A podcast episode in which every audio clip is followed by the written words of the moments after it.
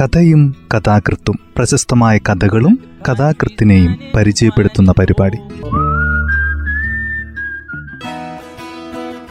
തയ്യാറാക്കിയത് Joseph Pallath H ശബ്ദസഹായം Smitha Johnson.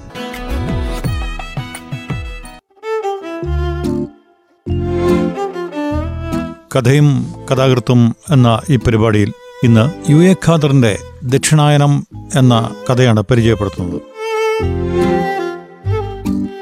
ആധുനിക ജീവിതത്തിനിടയിൽ എവിടെയോ നഷ്ടമാകുന്ന ഗ്രാമീണ വിശുദ്ധി തേടിപ്പിടിക്കുന്ന ഒരു കൂട്ടം കഥകൾ.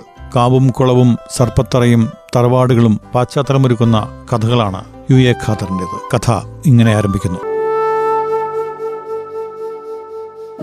ദൂരെ ഒരു മലയുടെ അടിവാരത്തിൽ ധാരാളം കാട്ടുപൂക്കളും നാട്ടുപൂക്കളും വിരിഞ്ഞ് ഇളങ്കാറ്റിൽ ചാഞ്ചാടുന്ന ഒരു ഉദ്യാനത്തിന്റെ വടക്കേ അറ്റത്ത് പഴയ മാതൃകയിൽ എന്ന് പറഞ്ഞ വിക്ടോറിയ മട്ടിൽ പണിത ഒരു ബംഗ്ലാവിലായിരുന്നു പരേതനായ കൃഷ്ണൻ നമ്പ്യാരുടെ ഭാര്യ പൂമംഗലത്ത് വീട്ടിൽ ദാശായൻ അമ്മ ജീവിച്ചത്. ഏതാനും വർഷങ്ങൾക്ക് മുമ്പ് തന്നെ ഒറ്റയ്ക്കാക്കി ഒരു നായാട്ടിനെന്ന പേരും പറഞ്ഞ് ഇറങ്ങിപ്പോയതാണ്. സ്നേഹനിധിയായ രായിരോത്ത് തറവാട്ടിലെ പ്രശസ്തനായ ഡോക്ടർ കൃഷ്ണൻ നമ്പ്യാർ. അപസ്മാര രോഗങ്ങൾക്ക് അതിവിദഗ്ധനെന്ന പേരും പെരുമയും നേടി പട്ടണത്തിൽ സുഖ്യമനായി ജീവിച്ചു വന്ന ഡോക്ടർ കൃഷ്ണൻ നമ്പ്യാർ. ഭാര്യ ദാക്ഷായണിയമ്മയുടെ ആഗ്രഹപൂർണം എന്ന നിലയ്ക്കാണ് തെളിനീരൊഴുക്കിന് കേൾവി കണ്ട നദിക്കരയിൽ സ്വന്തം എസ്റ്റേറ്റ് വളപ്പിലെ ഉയരം കൂടിയ ഭാഗത്തിന്റെ ഒരരികിലായി കാണുവാൻ അതിസുന്ദരമായ ബംഗ്ലാവ് പണിതത്. പണിയുക മാത്രമല്ല കേൾപ്പോർക്കെല്ലാം കൗതുകം തോന്നും വിധം ഒരു പേരും വീടിന് നൽകി. ദക്ഷിണായനം.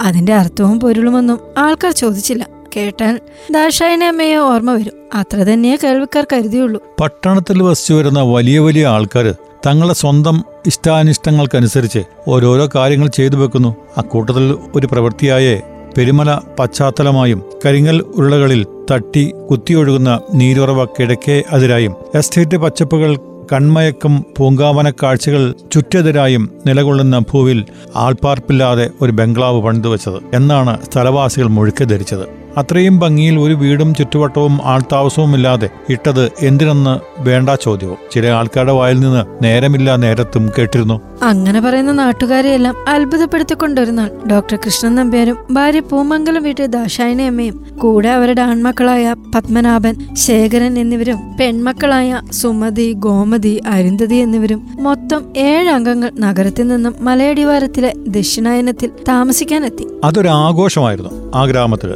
ഡോക്ടർ കൃഷ്ണൻ നമ്പ്യാരുടെ ഫലവൃക്ഷങ്ങൾ എമ്പാടുമുള്ള എസ്റ്റേറ്റിന്റെ കണ്ണായ ഇടത്തിൽ പഴുത വീട്ടിൽ ആൾപെരുമാറ്റവും മനുഷ്യവാസവും ഒച്ചയും അനക്കവും ആരംഭിക്കുകയാണല്ലോ. അന്ന് അതുവരെയും ഉറങ്ങിക്കിടന്ന വീട്ടിൽ ആദ്യമായി പാലുകാച്ചിലും വെപ്പും തീനും ആരംഭിക്കുകയാണല്ലോ. എസ്റ്റേറ്റിലെ പണിക്കാർക്കും അവരുടെ കുടുംബാംഗങ്ങൾക്കുമെല്ലാം ബഹു സന്തോഷായി ബംഗ്ലാവിന്റെ പരമ്പതിരിലെ ചെറ്റപ്പുരയിൽ പാർത്തു വരുന്ന എസ്റ്റേറ്റ് ജീവനക്കാരനായ പരമുവിന്റെ ഭാര്യ ഗുണവതി എന്ന എന്തിനു പ്രാപ്തിയായ കാൺമാനും നല്ല ചേലുള്ള സ്ത്രീയെ ദാഷായന അമ്മയുടെ അടുക്കളക്കാരിയായി നിയമിക്കുകയും ചെയ്തു. ഗുണവതിയുടെ കൈയും മെയ്യും മറന്ന അടുക്കളപ്പണി കാരണം ആ ബംഗ്ലാവിൽ രുചികരങ്ങളായ ഒട്ടനവധി ഭക്ഷണ വിഭവങ്ങൾ ഇപ്പറഞ്ഞ നേരം കൊണ്ട് ഉണ്ടായി. എല്ലാം നല്ല നാടൻ വിഭവങ്ങൾ. അത് വിളമ്പി പുതിയ താമസക്കാർ മതിവരുവോളം സുഖിച്ചു ഭുജിച്ചു എന്നെല്ലാം പറഞ്ഞാൽ അതിലൊന്നും ഒട്ടും അതിശയോക്തി ഇല്ലെന്നതാണ് വാസ്തവം. ഞാൻ ഇവിടെ പറയുവാൻ ഉദ്ദേശിച്ചത് ഇതൊന്നുമല്ല. ഡോക്ടർ കൃഷ്ണൻ നമ്പ്യാരുടെ രണ്ട് ആൺമക്കളും അങ്ങ് അമേരിക്കയിൽ വലിയ വലിയ സ്ഥാനങ്ങൾ വഹിച്ച് പ്രതാപികളായി കഴിഞ്ഞു പോരുന്ന ഭാഗ്യശാലികളാണ്. പ്രതിഭാശാലികളായ തലവന്മാർ.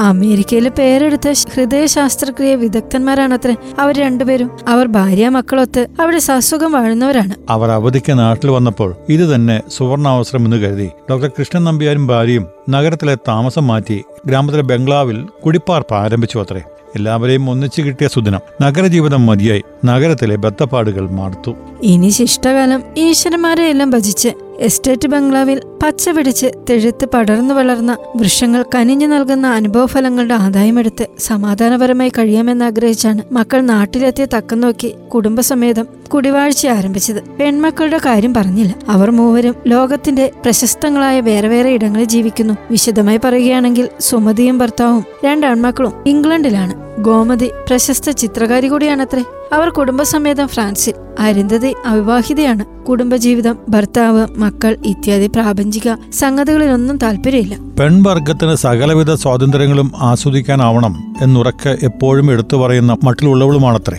ലോകത്തിലെ അതിപ്രശസ്തങ്ങളായ കലാശാലകൾ ചെന്ന് പ്രസംഗിക്കുകയും അവിടെ തോന്നിയ തരത്തിൽ ജീവിക്കുകയും ചെയ്യുകയാണത്രേ. ഒരാലയിലും ഒതുങ്ങാത്ത യാതൊരു തരം കയർവട്ടത്തിലും കുരുങ്ങാത്ത പ്രത്യേകതരം ഒരു പ്രത്യേകതരം മൃഗമാണത്രേ. ഒടുക്കം പറ്റ അരുന്ധതി എന്നാണ് അമ്മയായ ദാക്ഷായണിയമ്മ പോലും പറയുന്നത്. ലോകത്തിലെവിടെയോ അവൾ ജീവിക്കുന്നു. പത്രമാധ്യമങ്ങളിലൂടെയാണ് അരുന്ധതിയുടെ വർത്തമാനങ്ങൾ നാട്ടുകാരും വീട്ടുകാരും അറിയാറ്. അതെല്ലാം അങ്ങനെ തന്നെ അതിന്റെ പാട്ടിന് പോയിക്കോട്ടെ എന്ന് കരുതുകയാണ് നമുക്ക് വേണ്ടത്. ഞാൻ പറഞ്ഞു തുടങ്ങിയത് ഡോക്ടർ കൃഷ്ണൻ നമ്പ്യാർ നായാട്ടിന് പോയ കഥയാണല്ലോ.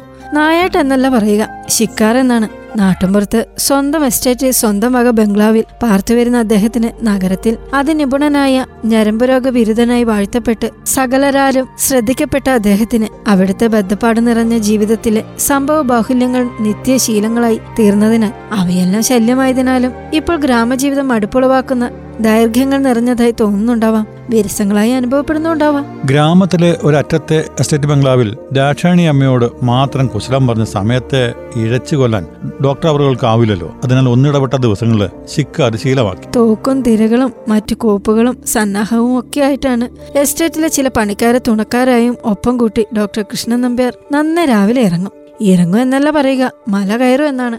മലയിലെ ഉച്ചിയിൽ നല്ലതരം കാട്ടുപോത്തുകൾ കലമാനുകൾ മറ്റ് ഭക്ഷ്യയോഗ്യങ്ങളായ കാട്ടുമൃഗങ്ങൾ കാട്ടുപക്ഷികൾ എന്നിവയെല്ലാം ഉണ്ടാകും. സന്ധ്യയോടെ അവയിൽ ചിലതിനെ തൂക്കിപ്പിടിച്ച് സഹായികൾ പിന്നിലും ഇവറ്റകളെയെല്ലാം ഉന്നം തെറ്റാതെ വെടിവെച്ച് വീഴ്ത്തിയവൻ എന്ന ഊറ്റത്തിൽ ഡോക്ടർ അവറുകൾ മുന്നിലുമായി വന്നു കയറും. പിന്നീട് അടുക്കളയിലെ ശബ്ദായമാനമായ അന്തരീക്ഷത്തിൽ പണികളെല്ലാം നമ്മുടെ പാചക വിദഗ്ധയായ ഗുണവതിയുടെ സവിശേഷമായ മേൽനോട്ടത്തിൽ വേണ്ട പ്രകാരത്തിൽ നടന്നുകൊള്ളും. ദാക്ഷായണി അമ്മ ഒരു കാര്യമേ ശ്രദ്ധിക്കേണ്ടതുള്ളൂ. അതായത് ഡോക്ടർ കൃഷ്ണൻ നമ്പ്യാർ നഗരജീവിതത്തിൽ ശീലിച്ച വിദേശ മദ്യങ്ങൾ അതിന്റെ അളവും തരവും നോക്കി നല്ല വില കൂടിയ ഗ്ലാസുകളിൽ പകർന്ന് തക്കം പോലെയും തരം പോലെയും ഒഴിച്ചു കൊടുക്കുക. തൊട്ട് നാവിൽ തേക്കാനും നുണയാനും പാകത്തിലുള്ള പൊടിക്കൈകൾ വട്ടമേശപ്പുറത്ത് അങ്ങനെ പരന്ന പാത്രത്തിൽ കാണുവാൻ അതിസുന്ദരം എന്ന് പറയിപ്പിക്കും വിധത്തിൽ ചമയിച്ചു വെക്കുക. അദ്ദേഹം ഇരുന്ന് ആസ്വദിച്ച് ഓരോരോ കവിൾ പതുക്കെ പതുക്കെ മുത്തിക്കുടിക്കുന്നതും തൊട്ടു നക്കുന്നതും നോക്കി അങ്ങനെ അല്പം ദൂരെ ഒരു പീഠത്തിലിരുന്ന് എല്ലാം കണ്ടിരിക്കുക. പറ്റുമെങ്കിൽ ഡോക്ടറുടെ കള്ളുകൂടി പോലും അതീവ ഹൃദ്യമായ ഒരു കലാപരിപാടിയാണെന്ന് വ്യംഗ്യ ഭാഷയിൽ പറയുവാനാകുമെങ്കിൽ പറയുക. അത് മാത്രമേ വേണ്ടൂ. അടുക്കളയിൽ നിന്ന് ഉയരുന്ന മണം ആസ്വദിച്ച് ഭക്ഷണത്തിന് സമയമാകുമ്പോൾ ഡോക്ടർ ഇരിപ്പിടത്തിൽ നിന്ന് എഴുന്നേറ്റാൽ മാത്രമേ ദാക്ഷായണിയമ്മ അടുക്കളയിലേക്ക് പോകാൻ പാടുള്ളൂ. അതാണ് ചിട്ട. അതാണ് ഡോക്ടറുടെ ജീവിതത്തിന്റെ ഒരു അച്ചടക്കം. ഒരു ക്രമം. ഈ ചിട്ടവട്ടങ്ങളെല്ലാം അതാതിന്റെ സമയങ്ങളിൽ വേണ്ടതുപോലെ വെടിപ്പായും കൃത്യമായും അദ്ദേഹം തന്റെ മക്കളെ എല്ലാവരെയും ബഹുകണിശമായി പഠിപ്പിച്ചിട്ടുണ്ട്. അതുകൊണ്ടൊക്കെ കൂടിയാണ് മൂത്ത മകൻ വാഷിംഗ്ടണിലെ ബിരുദനായ ശാസ്ത്രക്രിയ കേമനായത്. രണ്ടാമനും അപ്രകാരം വേറൊരു കേമപ്പനായത്. പെൺകുട്ടികളും അപ്രകാരത്തിലൊക്കെ കേമികളായത്. ചിക്കാറിന്റെ പൊലിമയും പകിട്ടും പറയുന്ന കൂട്ടത്തിൽ ഒരു നാൾ ഞരമ്പ് രോഗ വിദഗ്ധനായ ഡോക്ടർ അവറുകൾ ചിക്കാർ കഴിഞ്ഞെത്തിയത് എവ്വിധം എന്ന് വിശദമാക്കാൻ മറന്നതല്ല. നായാട്ടിന് പോയ അദ്ദേഹം നായാട്ട് മൃഗങ്ങളെ താങ്ങിപ്പിടിച്ച് കയറി വരുന്നതിന് പകരം അന്ന് ദാശായനമ്മ കണ്ടത് അകമ്പടി പോയവർ. താങ്ങിപ്പിടിച്ചു കൊണ്ടുവരുന്ന ഡോക്ടർ കൃഷ്ണൻ നമ്പ്യാരുടെ നീണ്ടു നിവർന്ന ശരീരമാണ്. അതങ്ങനെ വിശദമായി നോക്കി നിൽക്കാൻ ദാക്ഷായണി അമ്മയ്ക്ക് സാധിച്ചില്ല. കണ്ണിരുട്ടിക്കുന്നു നിലതെറ്റുന്നു ഭൂമി അപ്പാടെ കീഴ്മേൽ മറിയുന്നു. ഓർമ്മ തിരിച്ചു കിട്ടിയപ്പോൾ ഡോക്ടർ കൃഷ്ണൻ നമ്പ്യാരുടെ ജഡം നിലത്ത് നീണ്ടു നിവർന്നു കിടക്കുന്ന കാഴ്ച. കാൽക്കലും തലക്കിലും തിരിനാളങ്ങൾ. ചുറ്റിലും അരിമണി ആട്രൂപത്തിൽ വിതറിയിരിക്കുന്നു. രാംനാം സച്ഹേ രാംനാം ബംഗ്ലാവിന്റെ അകത്തും പുറത്തും ആൾക്കാരുണ്ട്. ആരൊക്കെയോ അടക്കം പറയുന്നത് കേട്ടു. മക്കളാരും വരുന്നില്ല. സമയത്തിന് എത്താൻ പാകത്തിൽ വിമാന സൗകര്യം ഇല്ല. ഔദ്യോഗിക കർമ്മപരിപാടിയിൽ നിന്ന് തലയൂരാൻ ആവാത്തത്ര ബദ്ധപ്പാടുകളാണ് മക്കൾ എല്ലാവരും. എന്തു ചെയ്യും? അല്പം പോലും ഒഴിഞ്ഞു മാറാൻ ആവാത്തത്ര ഉത്തരവാദിത്തങ്ങൾ വഹിക്കുന്നവരുടെ കാര്യം ഒട്ടും ആലോചിക്കാതെ നേരവും കാലവും നോക്കാതെ ആളും അവസ്ഥയും പരിഗണിക്കാതെ നായാട്ടിനൊന്നും പറഞ്ഞ് ഇറങ്ങിപ്പോയ ആളിനെ മരണം പിന്നിൽ കൂടി കടന്നാക്രമിക്കുക എന്നത് ഉചിതമാണോ എന്ന് ചിലർ ഉറക്കെ ചോദിച്ചു അത്രേ. മറ്റാരോട് ചോദിക്കേണ്ട ചോദ്യങ്ങൾ.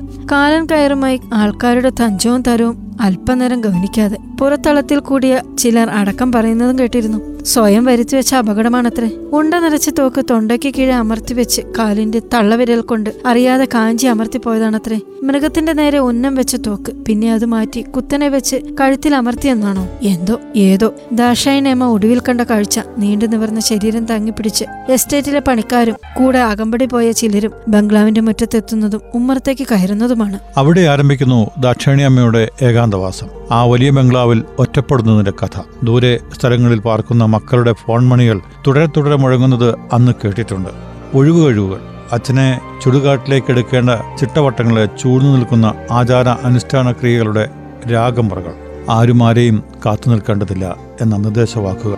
എല്ലാം അതാതിന്റെ സമയമാകുമ്പോൾ മുറയ്ക്ക് നടന്നു പോകണം എന്ന സാരോപദേശങ്ങൾ ലോകസത്യങ്ങളുടെ ഏറ്റുപറച്ചിലുകൾ. എസ്റ്റേറ്റ് നടുവിലെ ബംഗ്ലാവിൽ ദാക്ഷായണിയമ്മ തനിച്ചിരിക്കുന്ന ജീവിത മുഹൂർത്തങ്ങളിലൊക്കെ ഇപ്പോൾ മക്കളുടെ മണിയൊച്ച മുഴങ്ങാറുണ്ട്. മക്കൾ അന്വേഷിക്കുന്നുമുണ്ട്. അമ്മേ ഇപ്പോൾ എങ്ങനെയുണ്ട്? അമ്മയ്ക്ക് സുഖം തന്നെയല്ലേ? അമ്മ ഞങ്ങളെ കാണാത്തതുകൊണ്ട് വിഷമിക്കരുത്. ഒരു ദിവസം ഞങ്ങൾ എല്ലാവരും കൂടി അമ്മയെ ഞെട്ടിച്ചുകൊണ്ട് അവിടെ വന്നെത്തുന്നുണ്ട്. ദാഷായിനി അമ്മ ഒരു നിത്യശീലം ഉരുക്കഴിക്കും മട്ടിൽ പതുക്കെ മന്ത്രിക്കുന്നു. രാം നാം സച്ച് ഹേ മരണം. കഥ ഇവിടെ അവസാനിക്കുന്നു.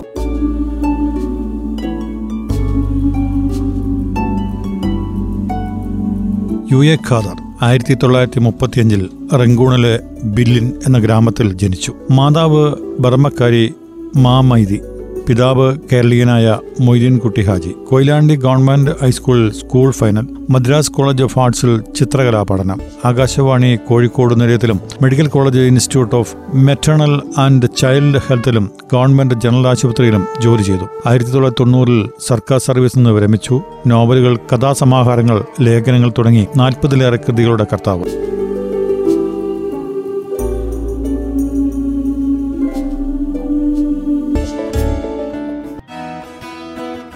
തയ്യാറാക്കിയത് ജോസഫ് പള്ളത്ത് എച്ച് ഒ. ശബ്ദസഹായം സ്മിത ജോൺസൺ.